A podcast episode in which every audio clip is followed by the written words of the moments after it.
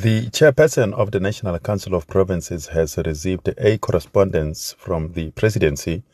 requesting deferment of his appearance before the council, which was scheduled for this afternoon,